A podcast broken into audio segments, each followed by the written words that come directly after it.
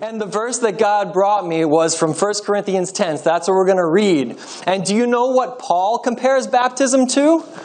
The Red Sea. He says in the first covenant, people were baptized into Moses through the Red Sea. So, what if that was your baptism? We're going to go down here. People are going to be chasing you, trying to kill you, and you're going to walk to the edge of the road, and it's going to part, or it won't. You don't know until you get there. You're walking by faith.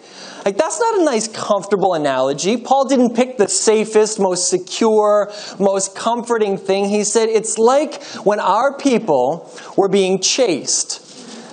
The Red Sea is about slavery. It's about people in bondage from people that are using and abusing them. And God says, I'm not going to leave you in that forever. Like, that's what baptism is about. We're not getting left where we were. Yes. The Red Sea is about fear. Yeah. Right? But we don't want to live by fear. And when we come up out of that water, we shouldn't be living in fear anymore. So it's about fear and then, wow, what did God do? Baptism should have this kind of like inspiring Red Sea moment to it rather than just God loves you, He's got you, don't worry. Like, there's a lot to be worried about. But we're not going to let it make us live in fear because God's greater. Think about the Israelites. They had to eat their food while all their clothes on. So baptism back then in that moment was get ready to go. You don't when it's going to happen, but you got to be ready. And at the moment's notice when God says go, you just jump and you run. And you don't know where you're going. That's the Red Sea. The Red Sea is everybody's out to get us. And here we are, Christians, in a world where a lot of people are out to get us. Can we relate maybe to a Red Sea kind of experience? I feel like we make it too tame, no one can relate to it. Okay, so you're in a church building and you'd get dunked under the water, but no. Everybody knows what it's like to feel pressure. Everybody knows what it's like to feel hounded. Everybody knows what it feels like to be like, well, I'm at the edge of this ocean, and if it doesn't part, I'm done. I don't know if I'm on. I'm talking loud either way. Yeah, I'm on. Um, so, like, how? What if baptism was the most relatable thing that we had to the world?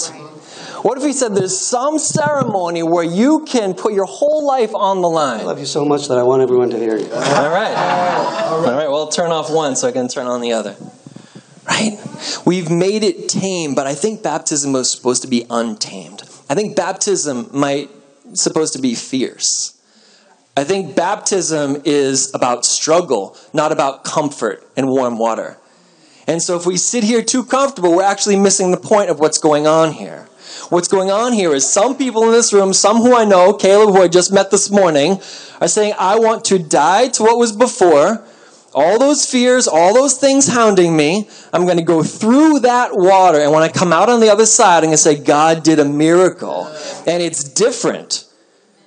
So the Red Sea wasn't good news for the Egyptians. It's only good news for God's people. The Egyptians pitted themselves against God and they died. Right? Baptism is this victory, it's this overcoming, it's a deliverance, it's a beautiful, powerful thing. And so I just wanted to read that passage in 1 Corinthians 10. Let Paul preach to us his own words, how he wants to say it, and just think about that because they have the same experience in a way that we do. They were God's people in a foreign land. We're God's people in a foreign land. They went through the Red Sea and then had wilderness after it. We go through baptism and we still are waiting for the promised land. So we're still in the, like the one-to-one relationship of the Red Sea to baptism is something that's been blessing me this week. So I just want us to read it together. 1 Corinthians 10. I want you to know, brothers and sisters, that our fathers were all under the cloud, and they all passed through the sea, and they were all baptized into Moses in the cloud and in the sea, and they all ate the same spiritual food. They all drank the same spiritual drink, for they drank from the spiritual rock that followed them, and the rock was Christ. Some of us go to New Hope Christian Chapel. Some of us go to Perfecting Life Church. Doesn't matter. We're all drinking from the same rock. We're here for the same baptism. It's the same Christ. There were tribes in Israel. So maybe our churches are some weird kind of version of tribes. We're the same people. We're the same people. They were the same people then, and they were baptized into Moses. So here's the warning. Nevertheless, with most of them, God was not pleased, for they were overthrown in the wilderness. Now, these things took place as an example for us, that we might not desire evil as they did. Do not be idolaters as some of them were. As it is written, the people sat down to eat and drink and rose up to play. We must not indulge in sexual immorality as some of them did, and 23,000 fell in a single day. We must not put Christ to the test as some of them did and were destroyed by serpents, nor grumble as some of them did and were destroyed by the destroyer. Now, these things happened to them as an example, but they were written down for our instruction, on whom the end of the ages has come. Therefore, let anyone who thinks that he stands take heed lest he fall. No temptation has overcome you, that's us. No temptation has overtaken us that is not common to every single human being. And God is faithful, and He will not let us be tempted beyond our ability. But with the temptation, He will also provide a way of escape, that you may be able to endure it. Therefore, my beloved, flee from idolatry. I speak as to sensible people, judge for yourselves what I say. So think of the things that they fell to. They fell to idolatry, which is just loving things more than God.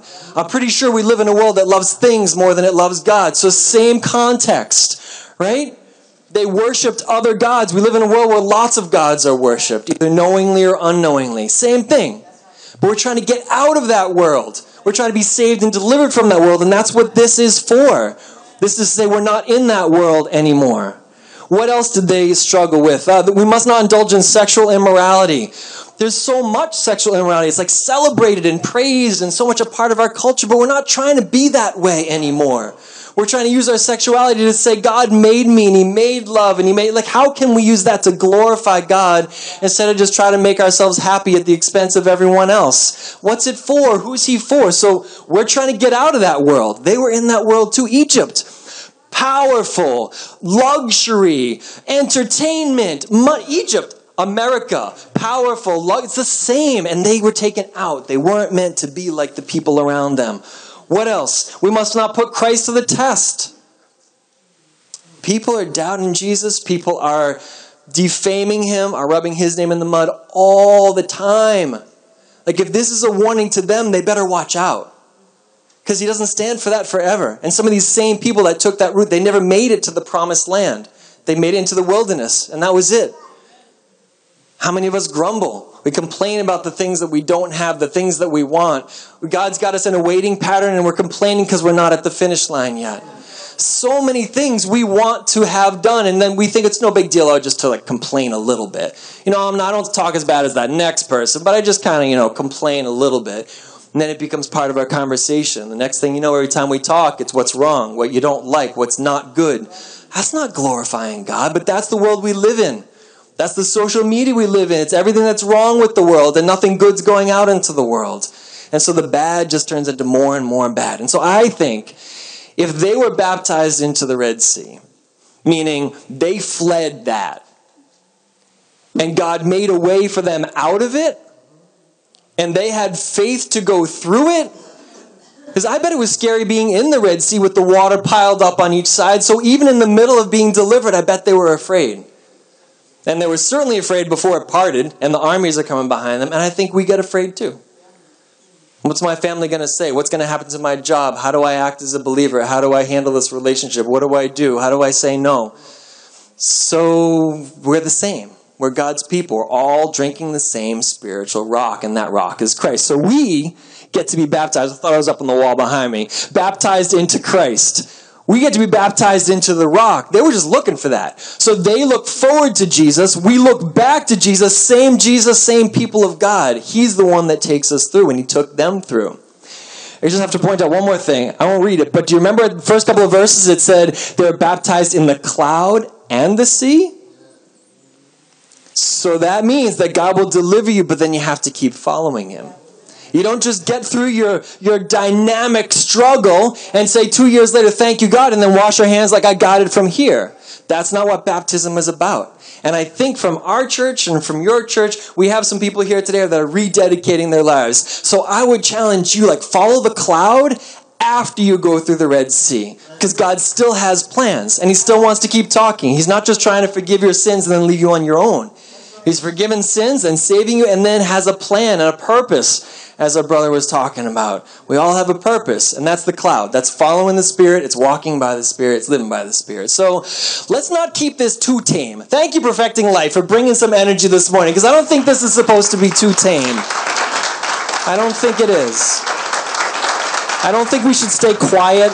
I don't think we should be all nice and calm for this sort of an event. If this is the Red Sea, then it means something scary. It means something possible. It means something incredible.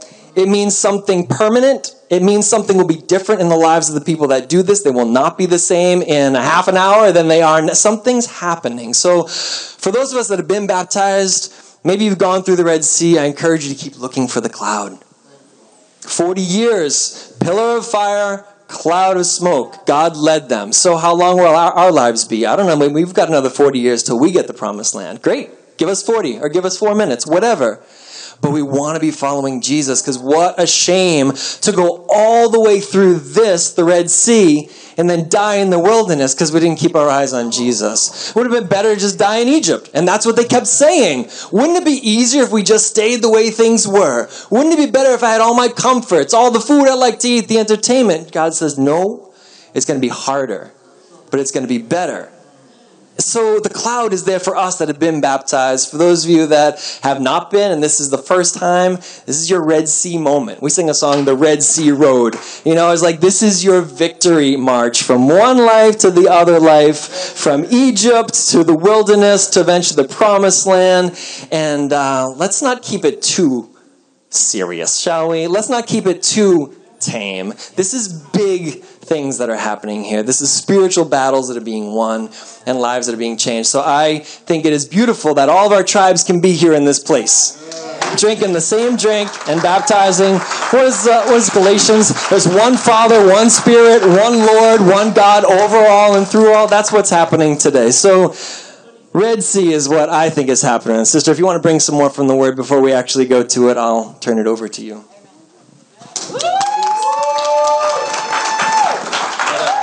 See if it works. Is this one? He's in charge. Hallelujah. Jacob, bring me my notebook there, please. Hallelujah. Can I just push this? Yep, I got it. They're so good, aren't they? But little do they know I have to pick up a 197 pound man. Okay? I need my glasses, Jacob. You know I can't see. Hallelujah. Really quick. How many of you know that we, when we first met God, we met Him at the water? So if we could just turn really quickly to Genesis chapter 1. I'm going to read verses 1 and 2, and I'm going to share really quickly. Jacob, come grab this. You know what to do. Come on. Come on, Jakey. Just hold this, okay, because I don't want it to fall. Hallelujah. If everybody is there, say yeah, uh huh. Oh, I just love it. Hallelujah. So, Genesis chapter 1, verses 1 and 2. In the beginning, God created the heavens and the earth.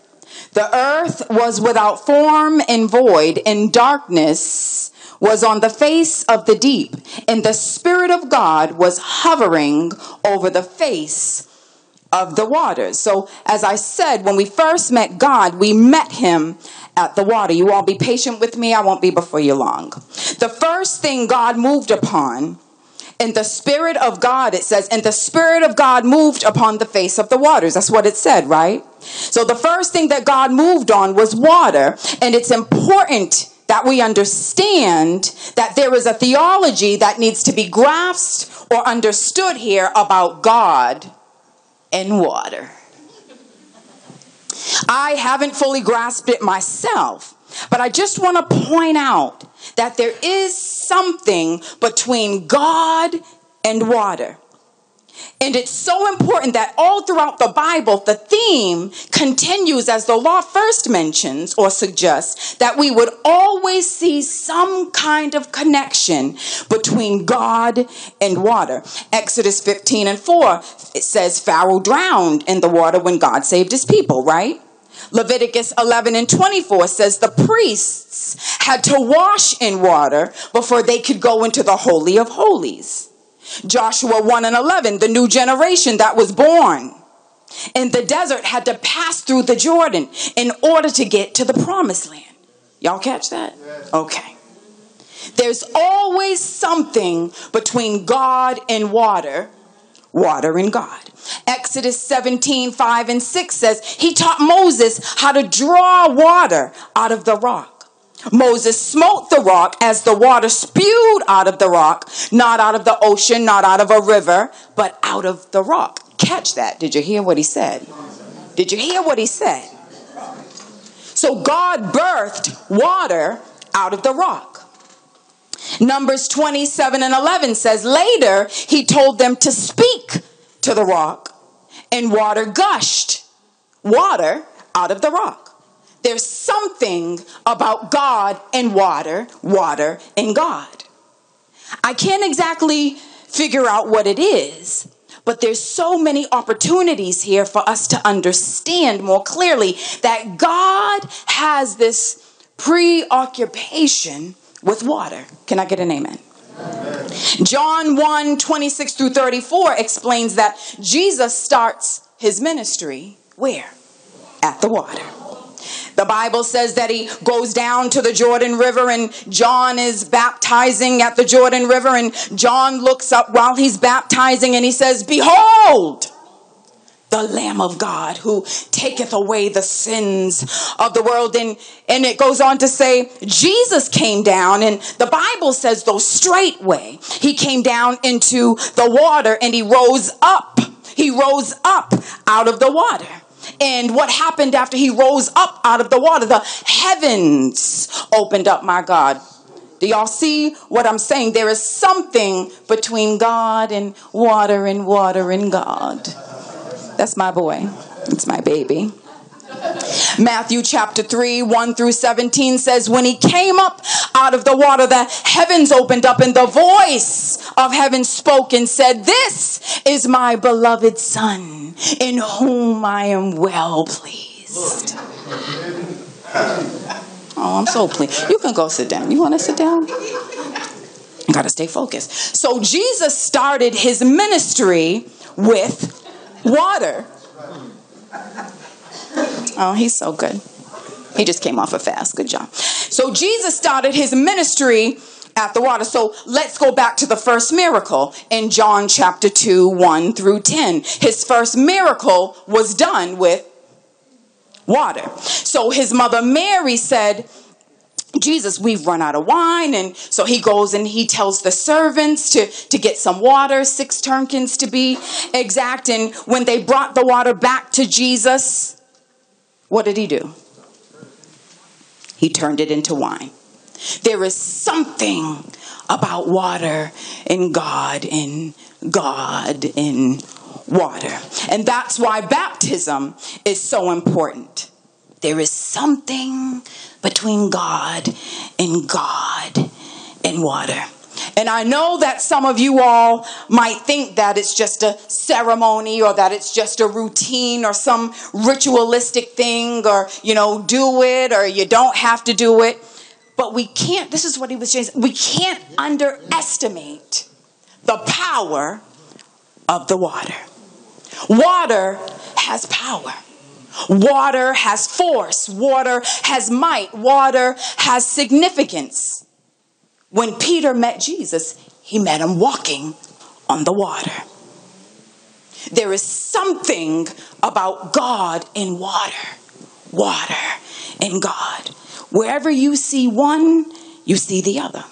When Jesus called his 12 disciples, he called them alongside the water.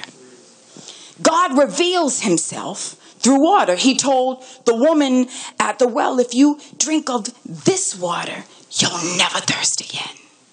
There is something about God and water, water and God. I could go on and on because then it goes on to say that when he created man, he he breathed into man, the man out of dust. But and I think about it, the body is created. Uh, okay, but I'm not going to go into that. So here we experience some things about God that we need to understand and we need to develop an appreciation about God's attraction to water. And I'm almost done. Genesis 1 and 2 says that he moved upon the face of the waters. So today we find ourselves at the water.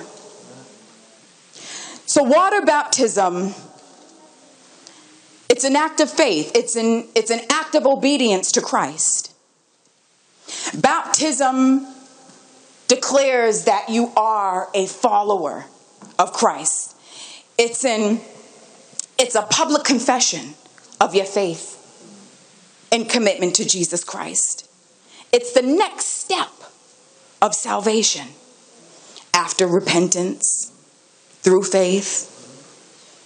And it's an important, it's an important foundation set before the Lord. Remember, baptism is a symbol, and it's a symbol of Christ's burial and Christ's res- resurrection.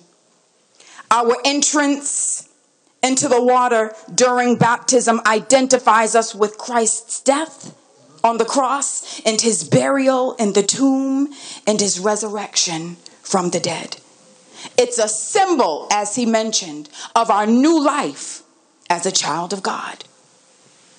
So we bury the old life and we rise up and we walk into the new life. And you all can understand. Baptism is, it's almost like a wedding ring. It's an outward symbol of commitment. And it's an outward symbol of commitment that you've made in your heart. This is an outward representation of an inward work. But it's also a commitment that has to be followed through on a daily basis. Can I get an amen? amen? Turn to somebody and say a daily basis. Daily. Come on, this is how we do it in the in the Afro American church. I'm just kidding. Sorry. Oh. Baptism it doesn't make you a believer. It simply shows you that you are already one. Baptism doesn't save you, only your faith can do that. Amen. So with that being said, so it's a symbol of the burial and the resurrection. So Jesus died as Jesus. But when Jesus rose, he rose with all power in the palm of his hand. He rose as the anointed one.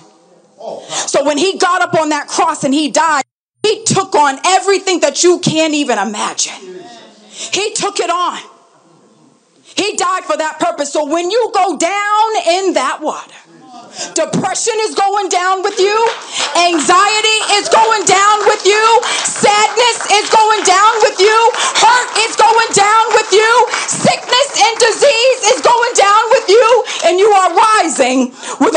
power in the palm of your hand. Come on, let's give the Lord a round of applause. Hallelujah.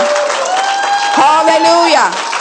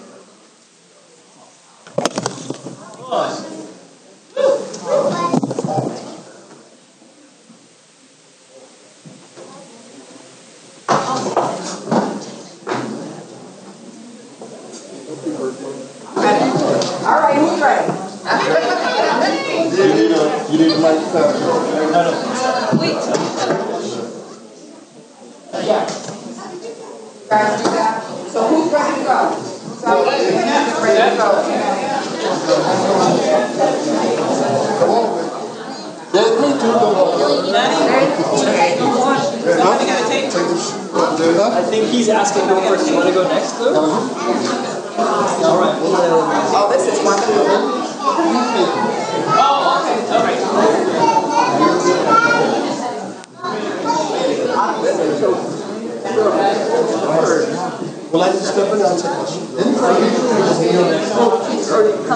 Oh, yeah. So whenever you're ready, uh, yeah, just take off your shoes. Back got any baptism music? At third.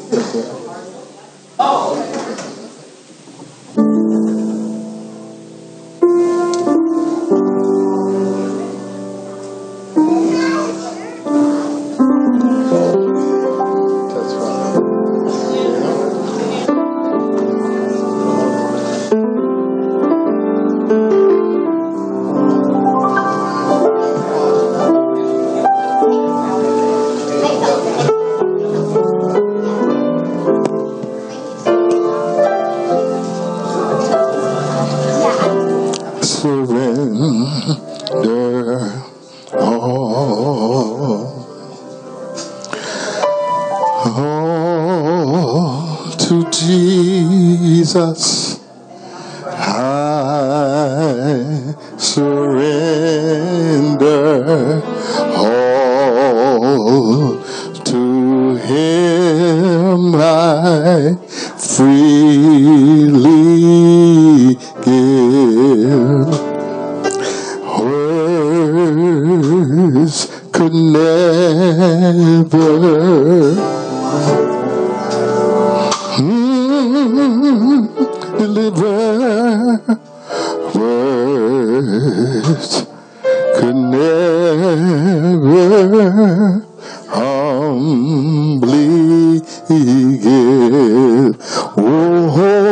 huh?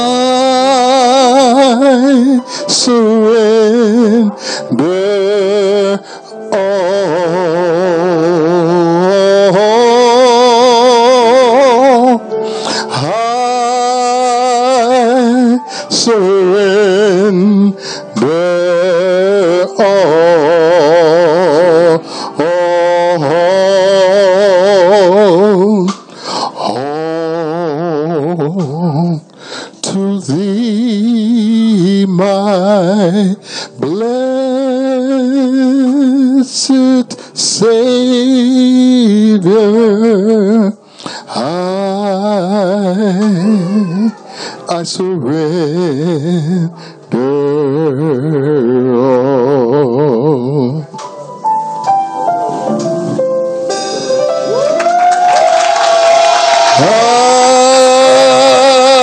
surrender oh,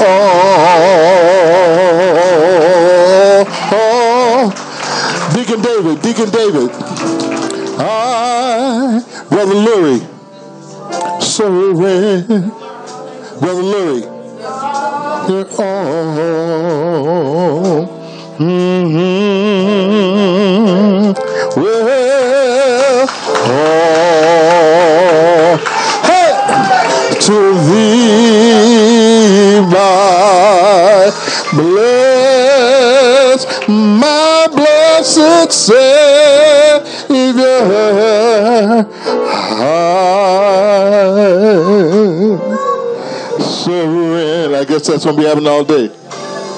I surrender all.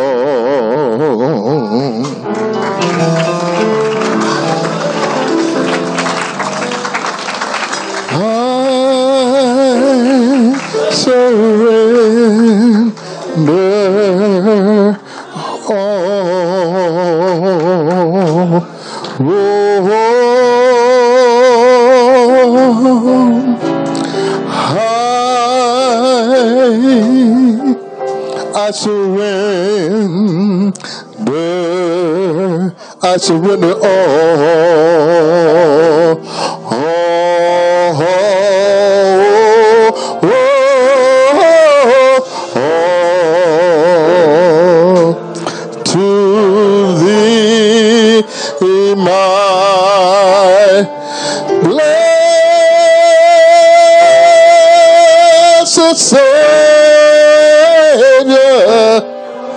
Hallelujah. I, I surrender